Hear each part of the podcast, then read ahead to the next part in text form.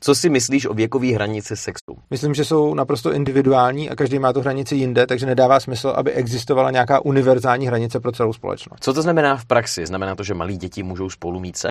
Znamená to, že sex by spolu mohli mít každý lidi, kteří k tomu dají informovaný souhlas. Takže ti přijde v pořádku, když dospělý člověk spí s dítětem? Já bych vůbec neřešil ten věk. Já bych se ptal na to, jestli ten sex je dobrovolný nebo není. A je samozřejmě pravda, že spousta lidí pod určitý věk vůbec není schopná vědět, co je to sex, takže k němu nemůžou dát souhlas. To ale neznamená, že existuje nějaká plošná hranice, pod kterou bychom měli trestat, když se s tím člověkem někdo vyspí. Pokud chcete slyšet rozdílný názory na tohle téma, sledujte kanál Svobodného přístavu a debatní deník.